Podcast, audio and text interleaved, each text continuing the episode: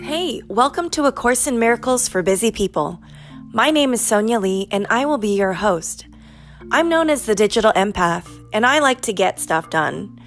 In this podcast, we're going to be listening to the daily lessons from A Course in Miracles, and then, very quickly, you can go on with your day.